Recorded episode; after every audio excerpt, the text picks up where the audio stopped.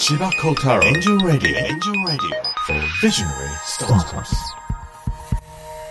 このインターネットがこんなもう手の中に入るんだっていうことが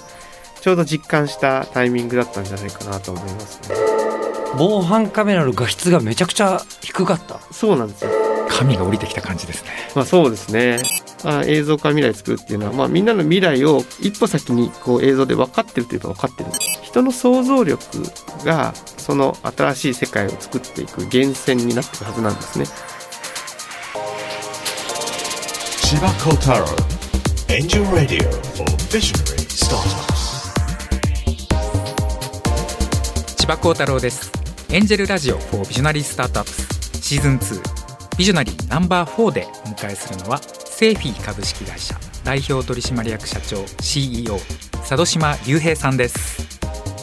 まあ、セーフィーというのはですね2021年株式上場をいたしまして本当に話題の IoT スタートアップだと思っていますあの防犯カメラを、まあ、ネットワーク化して誰でもあの安くもうそれこそ月々数千円のお値段であの自宅だったりとか現場にあのちっちゃなネットワークカメラを置いて w i f i 越しにですねあの24時間クラウド録画できるそしてスマホからどこからでもあの見れるようになったもう大変便利なサービスなんですね。個人的にもあのユーザーとして実はもう5年以上使っているんですけれども佐渡島さんが描いているこの未来の解像度がすごくてですね2014年の段階で10年後に AI や今でいう 5G あるいは映像が AI によって自動解析されてくるそして人と物が共生していく社会というのをかなり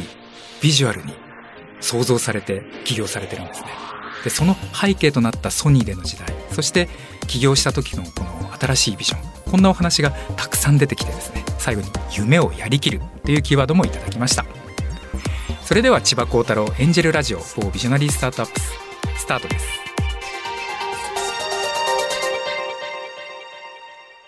この番組はビズリーチの提供でお送りします。すごいなビズリーチ。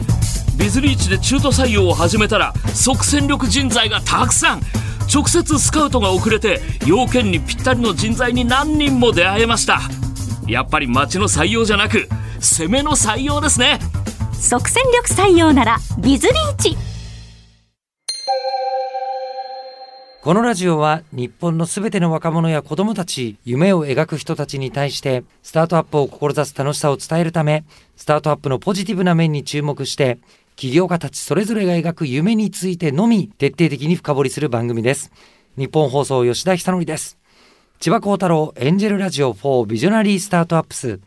この番組は日本を代表するエンジェル投資家、千葉幸太郎さんが注目する壮大な夢を持つスタートアップ起業家、ビジョナリーが登場。起業家たちが目指す夢の実現に向けたビジョンに千葉幸太郎さんが切り込みます。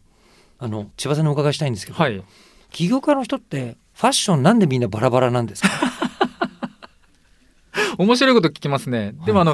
今日の佐渡島さんみたいに、はい。会社愛を前面に押し出す方は一般的だと思います。あの、ロゴの入ったはい。パーカーとか T シャツとかトレーナーとかはい。着てらっしゃる方は、でも今日初めてなんですよ。あそうなんですか？僕ちょ今日たまたま持ってきたんですけどいつもドローンっていうやつはい。抱えて歩いてますドローンファンなの。を。はい、今日は胸に分かりやすく企業名を。来ましたね、はいあ中も中も、外も中もあれ、シャツもそうなんですね。すごいはい。ということでご登場いただきたいと思います。今回お迎えするビジョナリーは、セーフィー株式会社代表取締役社長 CEO、佐渡島隆平さんです。よろしくお願いします。よろしくお願いしますよろしくお願いしますはい、そうなんです。紺色のね、今パーカーの胸にセーフィーって書いてありますね。なんとなくこうあの電機メーカーの技術者さんみたいな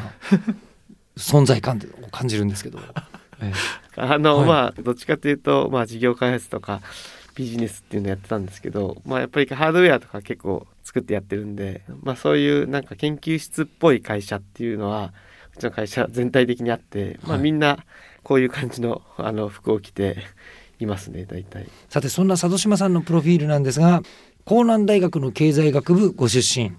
で在学中にもう起業されてるんですね。大学ノートドットコムっていう。大学ノートドットコム、はい。まあ僕が一番こう学校に行きたくない適当な学生だったんではい。やっぱり学生といえばあのテスト前にノートを集めるっていうのが、まあ、定番としてあると思うんですよね。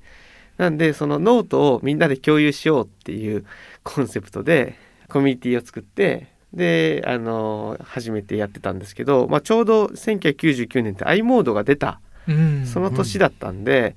まあ、インターネットと携帯がつながるっていうのがまあ非常に面白くてえいろんな学校の休校情報とかを集めてそこにあの芸能ニュースとか、まあ、ワンツーワンで皆さんの休校とか履修情報とかあのそういうアンケートとか、まあ、いろんなコンテンツをま混ぜこぜにして、まあ、みんなでこうコミュニティを作っていこうっていうのをやってて、まあ、それで、まあ、その中で学校内でノート交換したりとかあとなんか例えば留学生と普通の子をマッチングしてあげて、まあお互い英語と例えば日本語をうん。喋り合うようにランチができるようにするとか、まあ、そういうような学校コミュニティみたいなのを大学の時に作ってました。99年。99年ですね。何年生だったんですか？2年生だったかな。うん。はい。多分99年の日本って大学には普通にインターネットが装備されてた時代ですよねそうですねまだででも携帯でインターネットをするっていう感覚がみんななかったので、まあ本当に i モードが出てこのインターネットがこんなもう手の中に入るんだっていうことがちょうど実感したタイミングだったんじゃないかなと思いますね。この頃にあのこうどこにあのどんな年齢でいたかっていうのってその後の人生を大きく左右してますよね。ねみんな。本当そうですよね。でもなんかやっぱ大学時代に起業するってなんか一個の流れですよね。あそうですね、ええ。今回のシリーズは特にその経歴の方 多い。多いですが。でご卒業後ソニーネットワークコミュニケーションズに入社。もうまさにネットの会社に入社したわけですね。そうですね。なんかあの大学生で自分でそのメディアを作ってでコンテンツ作って、まあ、そのインターネットサービスもサーバー作ってとかシステム作ってとかもう全部やってたんでもうそれが逆にもう大変すぎてインターネットの面白さは、まあ、その何でも全部自分で作れるっていう面白さがある一方でやっぱ学生ってお金もなかったりとかいろいろリソースが限られてる中であのやってたんで自分でこう起業してやっていくっていうこともあったんですけどやっぱりこうなんか自分のお金とか使ってこういろいろやってるとやっぱ限界があるなっていう感じはすごくしていたんであの、まあ、その事業をま売却しようとかってまあやってたんですけどでもまあ一緒にやってる仲間がやっぱりももっと自分たちやりたいっていう感じだったんでそのまま譲渡してやっぱりインターネットも大好き少年だったのでインターネットってやっぱ自分でできることが面白かった、うんまあ、そのインタラクションが自分で作れていくって面白かったんでその大企業の看板でめっちゃいろんなことできそうな会社っていう観点で選んだらなんかソニーっていう看板があってインターネットで大体こう自由そうな社風っていうのがあったんでいやここだなっていうのであのその当時のソネットにあの、まあ、入社試験受けたら、まあ、たまたま受かったので、まあ、それであのここに入りました。その頃はどんなお仕事担当されてたんですか？一番こう入社したもう最初の日からあの、まあ、新規事業担当っていうのでモバイルインターネットの、まあ、i モードとか EasyWeb とか JSKY とかああいうコンテンツが、はいえあのまあ、まさに流行るっていうぐらいのタイミングだったので、うん。まあ、そこをあのいろんなソニー中のリソースかき集めてなんかいろんなサービス作っていきなよみたいな感じであのそこの担当を入社1日目からさせてもらって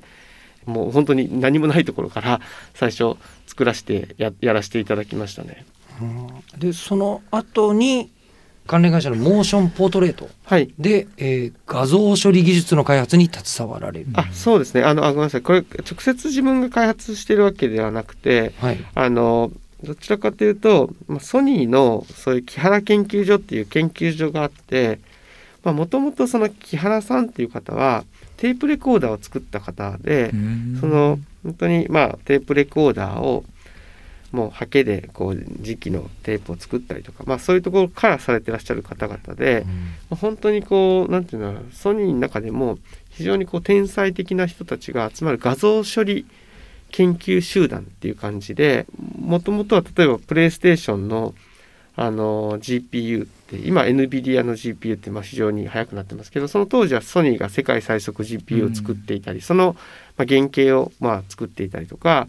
まあ、今でこそ iPhone とかの CMOS センサーのこう元となっている、まあ、そこのアルゴリズムを作ってらっしゃったりとか、まあ、そういったソニーの中でも非常にコア技術をやってる研究所があったんですけれども、まあ、その中でも写真からま自動的に顔認識して、まあ、それをこう 3D の立体にしてゲームに使ったりとか化粧品のシミュレーターに使うような、まあ、そういうまあチームが自分たちでまあ会社を起こしてやっていくんだっていう形で独立してったんですね。僕としてはそういう新しい技術のまあ分野にもっと深く入り込んでもっとインターネット自体がリッチに、まあ、いわゆる技術を非常にこう多面的に使うようなステージっていうのがこれから来るだろうなっていうのがあったんで、まあ、事業をまあどう作っていくかみたいなそういうのを事業開発としてまあ一人営業からまあ総務的なものからまあ何でも自分でやるっていう感じであのそこに入って、まあ、一緒にあのサービス作ってたりしてましたね。うん、じゃあ間違いなくそれが今につながってる感じですよね。そうですね。じゃあそれをやっている中で実は2014年にセーフィーを創業されているんですけどはい。このまずちょっとこうセーフィーをご説明いただくとはい。セーフィーっていう会社はいわゆるクラウド型の、まあ、いろんなこう防犯カメラとか、まあ、カメラの映像をクラウドに集めてくる。でその集まってきたクラウドのまあデータとかを、まあ、また新たなこうサービスにこう作り変えていくっていう、まあ、そういったあのクラウド型のまあ録画プラットフォームとして、えやってる会社です。なのでまあ一般的にはその防犯カメラ監視カメラというところのクラウド化っていうところをあの担ってるケースがまあ非常に多くあります。防犯カメラはもちろんわかりますでもその防犯カメラをクラウド化するメリットっていうのはどこにあるんですか？あのそのソニーグループってやっぱりこう画像処理技術にすごくあの強かったんだと思うんですね。でその中で機械学習っていうのを使って顔認識の精度をこうどんどん上げていくっていうことをやってて、まあ、それでいろんなその世界中のいろんなアプリを出してたのでこう顔が集まってきていて、まあ、それをこう機械学習でどんどんどんどんこう、えーかけていくと、まあ勝手にそのアルゴリズムが賢くなるっていうことをこの2012年か14年ぐらいの間にちょっと実感してたんですね。うんで GPU のサーバーを並べて賢くしていくっていう、まあ、いわゆる今今でいう AI まあ深層学習とかってなるんですけどこれはすごい時代が来るんだなっていうことをその当時実感をしてたんですね技術的な観点で実感をしていて何が面白いと思ったかっていうとその今まで画像処理の技術開発をしようと思うとどうしてもそのちょっとアーティスティックなこう、えまあ、絵がこう上手い人とものすごいこう数学的に強いプログラマーがこう掛け算でしかプログラムってなかなか書けなかったんですね、うん。アルゴリズムを作ろうとしたら。それをまた学習していこうとしても非常にこう難しかったんですね。なんですけど、まあ、AI になってきた瞬間から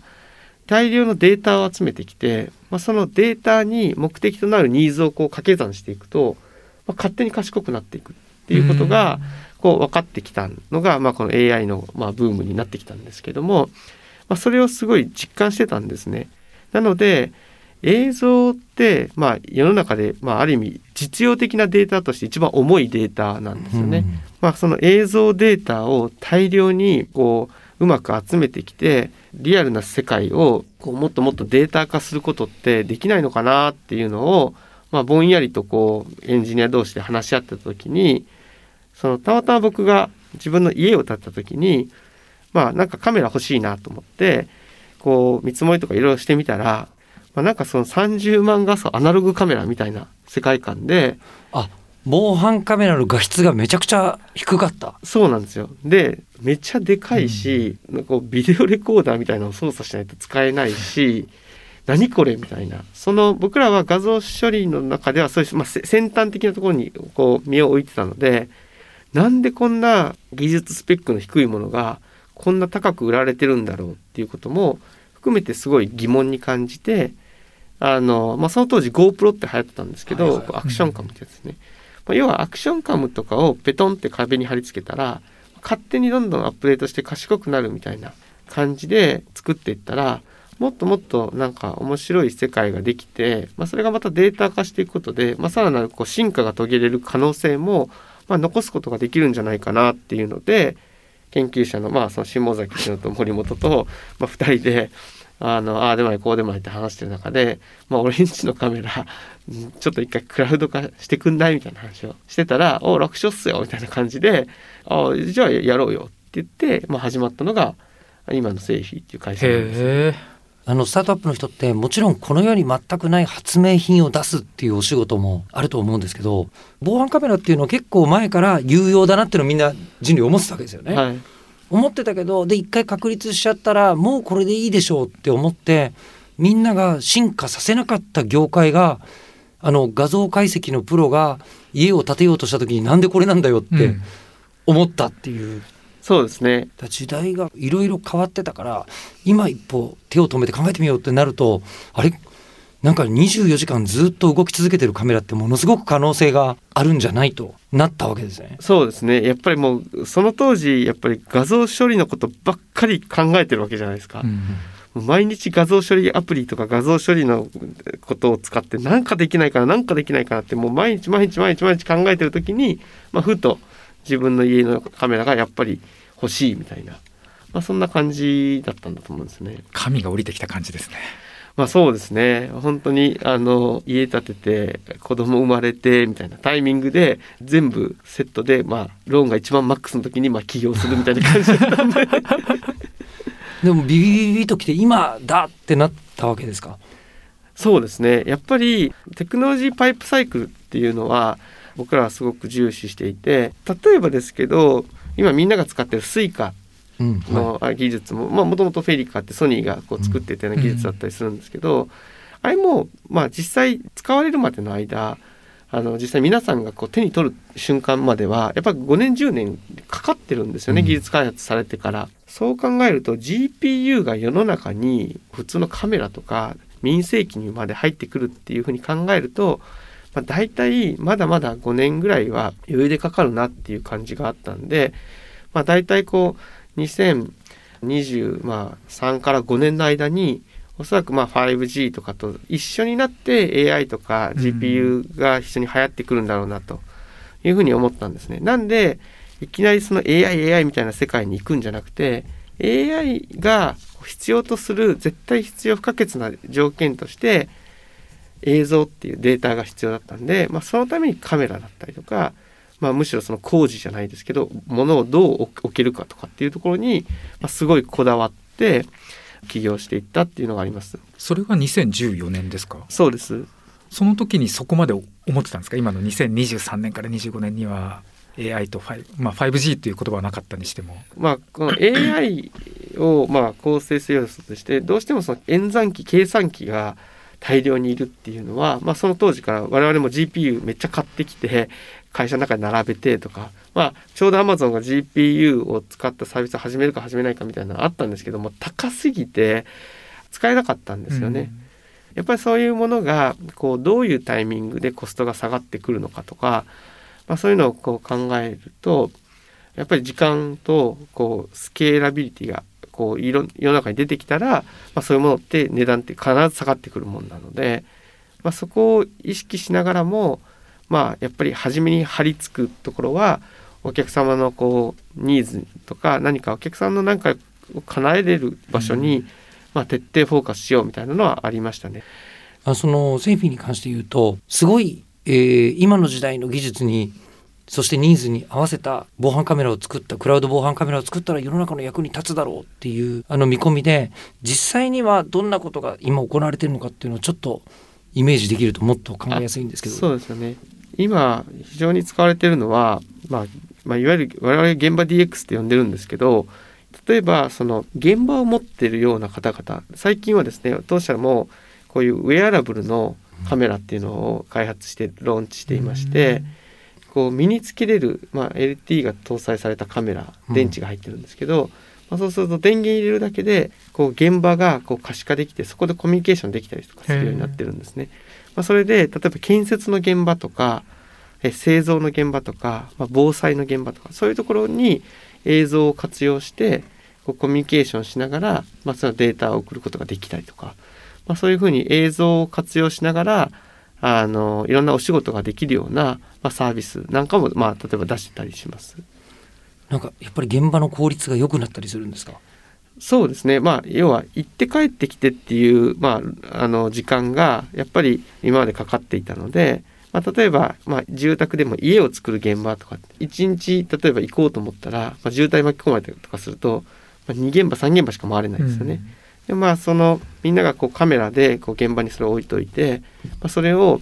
あの最終終わりましたとかっていう時に一緒に熟練の方が点検していくと、まあ、それによって30現場40現場一気に点検できたりするんで、まあ、そういう使い方をしていただくと、まあ、一気に生産性が上がるとか、まあ、そういう映像を活用したあの、まあ、お仕事をまあ変えていくっていうことを、まあ、今一番力入れてます。今もこの分野ってこのネットワークカメラの分野ってもう世界でたくさん会社がいている中でまあ突き抜けたわけですね。去年あの2021年上場もされていていわゆる IoT と呼ばれてるちっちゃいハードウェアですね。インターネット・オブ・シングスのハードウェアのネットワーク機器で多分上場した中の今最大優位になってんじゃないかなと思っていてなかなかそのいわゆる IoT の業業界でそんな大きなビジネスできないんじゃないのっていう空気感があった中で突き抜けたんですね。うんこれすごいことだなと思っていてですね。これはあのただその起業した時に突き抜けようと思って起業してるのとはちょっと違う気がするんですが。そうですね。なんか自分たちが手触りのあるというか使ってみたいものとか欲しいものをまずちゃんと作ってみようと。でそれをまあ作ってみて、まあ、もし業務で役に立つんだったらまあ業務用にまあやっていこうという形で、まあ、うちが作ったファームウェアって言ってハードウェアの中に入るためのソフトを、まあ、例えばキャノンさんとか、まあ、セコムさんとか、まあ、そういったところにもお配りをしていくことによってそのまあ一人のまあユーザーさんだけが使えるんじゃなくてセコムさんキャノンさんとかの先にいるお客さんにもまあ届けることもできますし、まあ、逆にそういうキャノンさんとかセコムさんがそのクラウドで映像を蓄えてそれをまた解析していくというものすごい膨大なサーバーシステムが必要になるので、まあ、そういう部分は我々はミッシングピースとしてうまくこう掛け算していただくとこうビジネスがこうお互いウィンウィンになるので、まあ、そういったその IoT ってなかなかこうブレイクしづらかったところって自分でハードウェアをどうしても起こして作っちゃって、うん。それだけを売らないといけないってなるとどうしてもその用途に限られてしまって、まあ、非常にマーケットもこうちっちゃくなってくる、まあ、その用途に限られてるところで成功すると当然大手のメーカーがドーンと入ってくるのでやっぱりこうしんどいっていうまあそのやっぱりメーカーとしての強みみたいなところもまあもともとそういうメーカーにいたので分かっているのでメーカーの持てないそのソフトウェアのところにまあフォーカスしながらもお客さんに役に立つハードは、まあ、ちょこちょこちょこちょこ自分たちでもまあ作ったりまたメーカーさんにファームウェア配ってメーカーさんに作ってもらったりということをうまくこう掛け算をうまくさせていったっていうところがやっぱビジネスとしての肝だなと思っていて、まあ、それであの、まあ、IoT のビジネスを自分たちだけのハードウェアで閉じるんじゃなくてみんなにそのファームウェアとかを、まあ、ばらまいてみんなで使えるようにしていったっていうところがあの違いかなと思いますね。僕の記憶だと最初の頃に自分たちで作らずに最初からパートナーに製品を作ってもらってましたよね。おっしゃる通りですね。IoT スタートアップでハードウェアを作らないっていうのがまずなかったわけですよ。うん。俺が俺がで作るわけですよまず。すげえだろうっていうのを。それをやらない戦略を最初から歌われてたのが IoT スタートアップとしては斬新でした、うん。普通は、まあ、作りたい。作りたいですよ。ですよね。作りたいです。夢のやつを作りたいです、そうですね。やっぱりこうメーカーにいたメーカーのこう一番難しいところっていうのはそこの品質管理とか、まあ、量産管理だとか、まあ、ハードウェアならではのいっぱいこう大変なことをやっぱり我々も知り尽くしてるので、まあ、その部分が、ま、自分たちがやると、ま、ハードウェアメーカーなんてもう5万とあるので、ま、そういう人たちには勝てない。だから持ち屋持ち屋がやるべきだなと思っていて僕らはハードウェアに入ってハードウェアをコントロールするこのソフトと、膨大なデータを管理するクラウドシステムに特化してでハードウェアの持ってる人たちとのこのまあとにかく掛け算していくっていうところなんで僕らがハードウェアを直接的にまあ最初からは作らないというのを、まあ徹底してやってたというのはありますね。その出す時には思ってもいなかったような使い方をする人ってやっぱりいっぱい現れてらっしゃるんですか？そうですね。やっぱりそのあの発見が僕らの会社をすごく大きくしたなっていうのは思いました。例えば僕らが僕がこう感じてあこれだと思ったのは例えばそのたまたま帯広の酪農農家の人がはい。こううちのカメラをあのつけてもらって使ってたんだと思うんですね。はい。そしたら今まであの酪農されてるとお産って言って、まあ、出出産する時に牛が、まあ、必ず見に行かないと、まあ、いけないと。それがむちゃくちゃ寒いと。マイナス20度とかかのところで はい。それを、まあ、牛舎が自宅を夜中に何回も行ったり来たりしないといけないっていうのをなんかこたつからあのこう見てたらあのそれが無事だっていうことが分かってゆっくり休めたわっていうのを言われてあこういうことなんだっていうのを感じたんですね。まあ今で言うとまあ今時の言い方でいくとジョブっていうふうにまあ我々はよく言ってますけどそのお客さんはこうカメラが欲しいんではなくて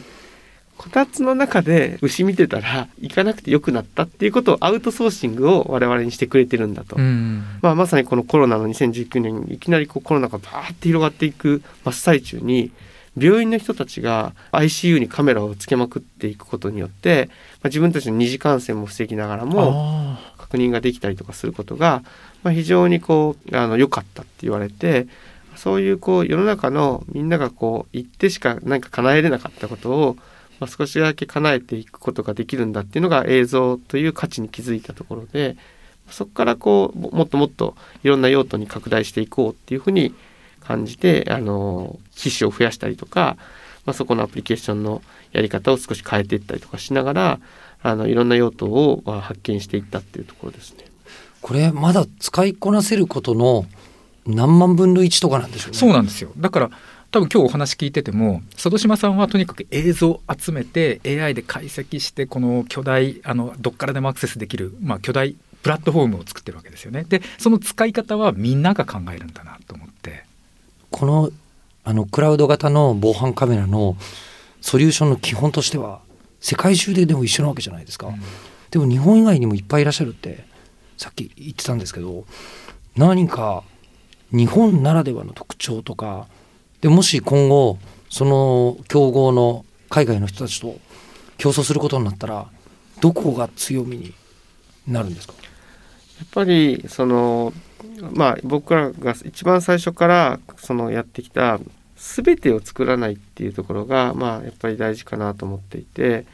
皆さん例えばアメリカのスタートアップだとハードウェアってこうあんまり強くないんで台湾で発注して大量に作るみたいな感じになるんですね。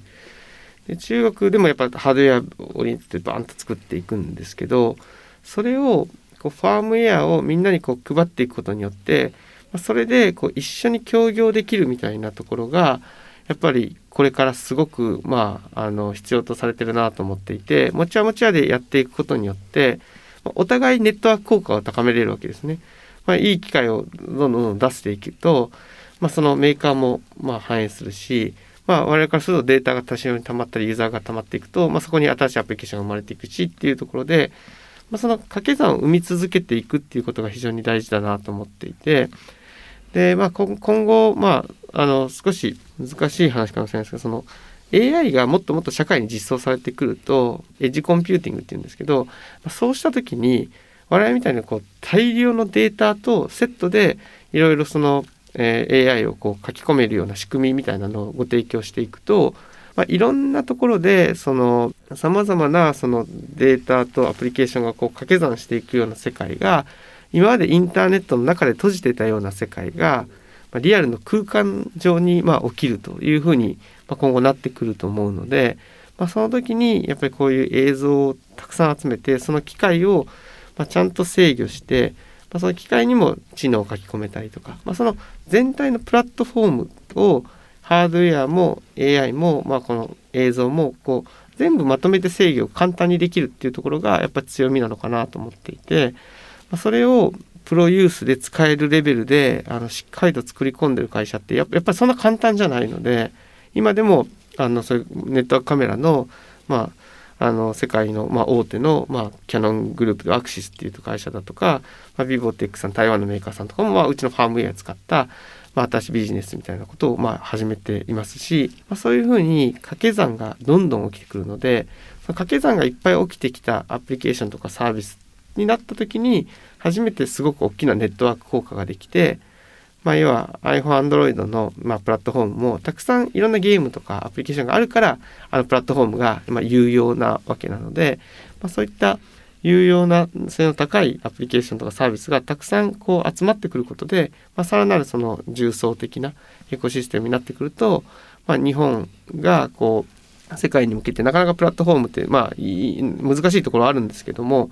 まあ、そういうチャレンジっていうのはやっぱり画像処理に今までソニーキャノンニコンさんとかって、まあ、それ強いエンジニアが大量に日本には世界でも産業集積している場所なので、まあ、そういうエンジニアリングの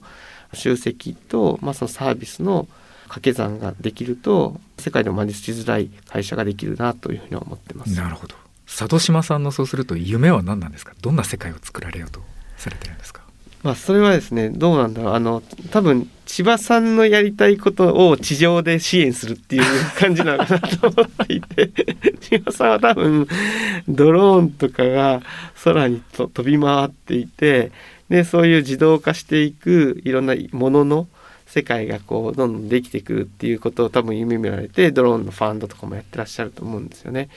でやっぱりそこには必ずその最後にはデータっていうのは必要なので、まあ、そのデータを、まあ、そういったドローンだとか自動運転の車だとか、まあ、そういうのにこうもう提供できることによって、まあ、人の意思決定っていうのは今やってるんですけど、まあ、その人の意思決定じゃなくだけじゃなくて物と人が共生する社会って物にもちゃんと意思決定のための材料を、まあ、みんなにご提供していく必要があるというふうに思っていて、まあ、そのあ映像から未来作るっていうのは、まあ、みんなの未来をこう一歩先にこう映像で分かってるといえば分かってるので、まあ、それを、まあ、プライバシーとか全部排除にして、まあ、ちゃんとそれを安全に、まあ、みんながこう物と人間が生きやすい社会をこう作っていくっていうのが僕の、まあ、やってみたいことでもあり、まあ、うちの会社の事業戦略になってるっていう感じですかね。人と物の共生。そうですね。なるほどね。ぜひあの未来の起業家たちにもメッセージが欲しいなと思っていてぜひ佐渡島さんみたいな起業家いっぱい増えてほしいなと思うんですけれどもどんなメッセージがありますか？うちの、まあ、行動規範カルチャーの、まあ、第一章第一節というか初めにあるのは、まあ、夢を語り巻き込みやりきるっていうのがうちの会社の,、まあそのカルチャーなんですけども、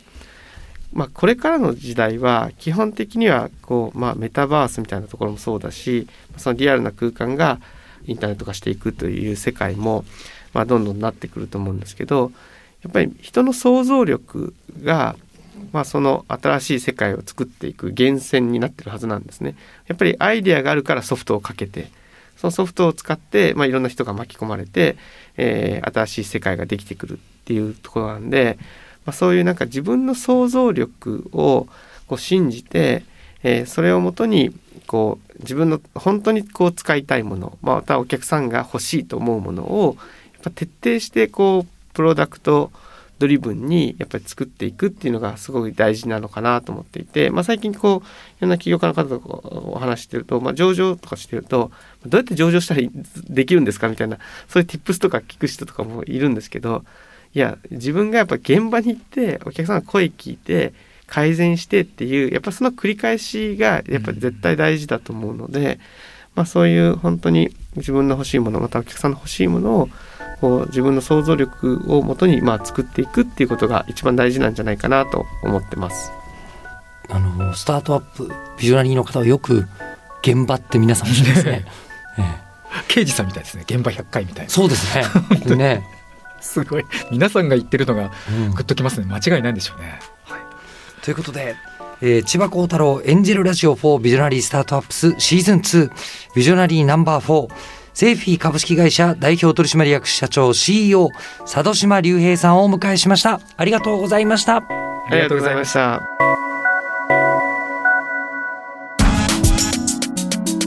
最後までお聞きいただきありがとうございました。番組を聞いた感想や千葉幸太郎さんへのお便りをぜひエンジェルアットマーク 1242.com angel アットマーク 1242.com までお送りください。お待ちしています。ナビゲーションは日本放送吉田久則でした。千葉コータロー。エンジョンラディオ for visionary ビス。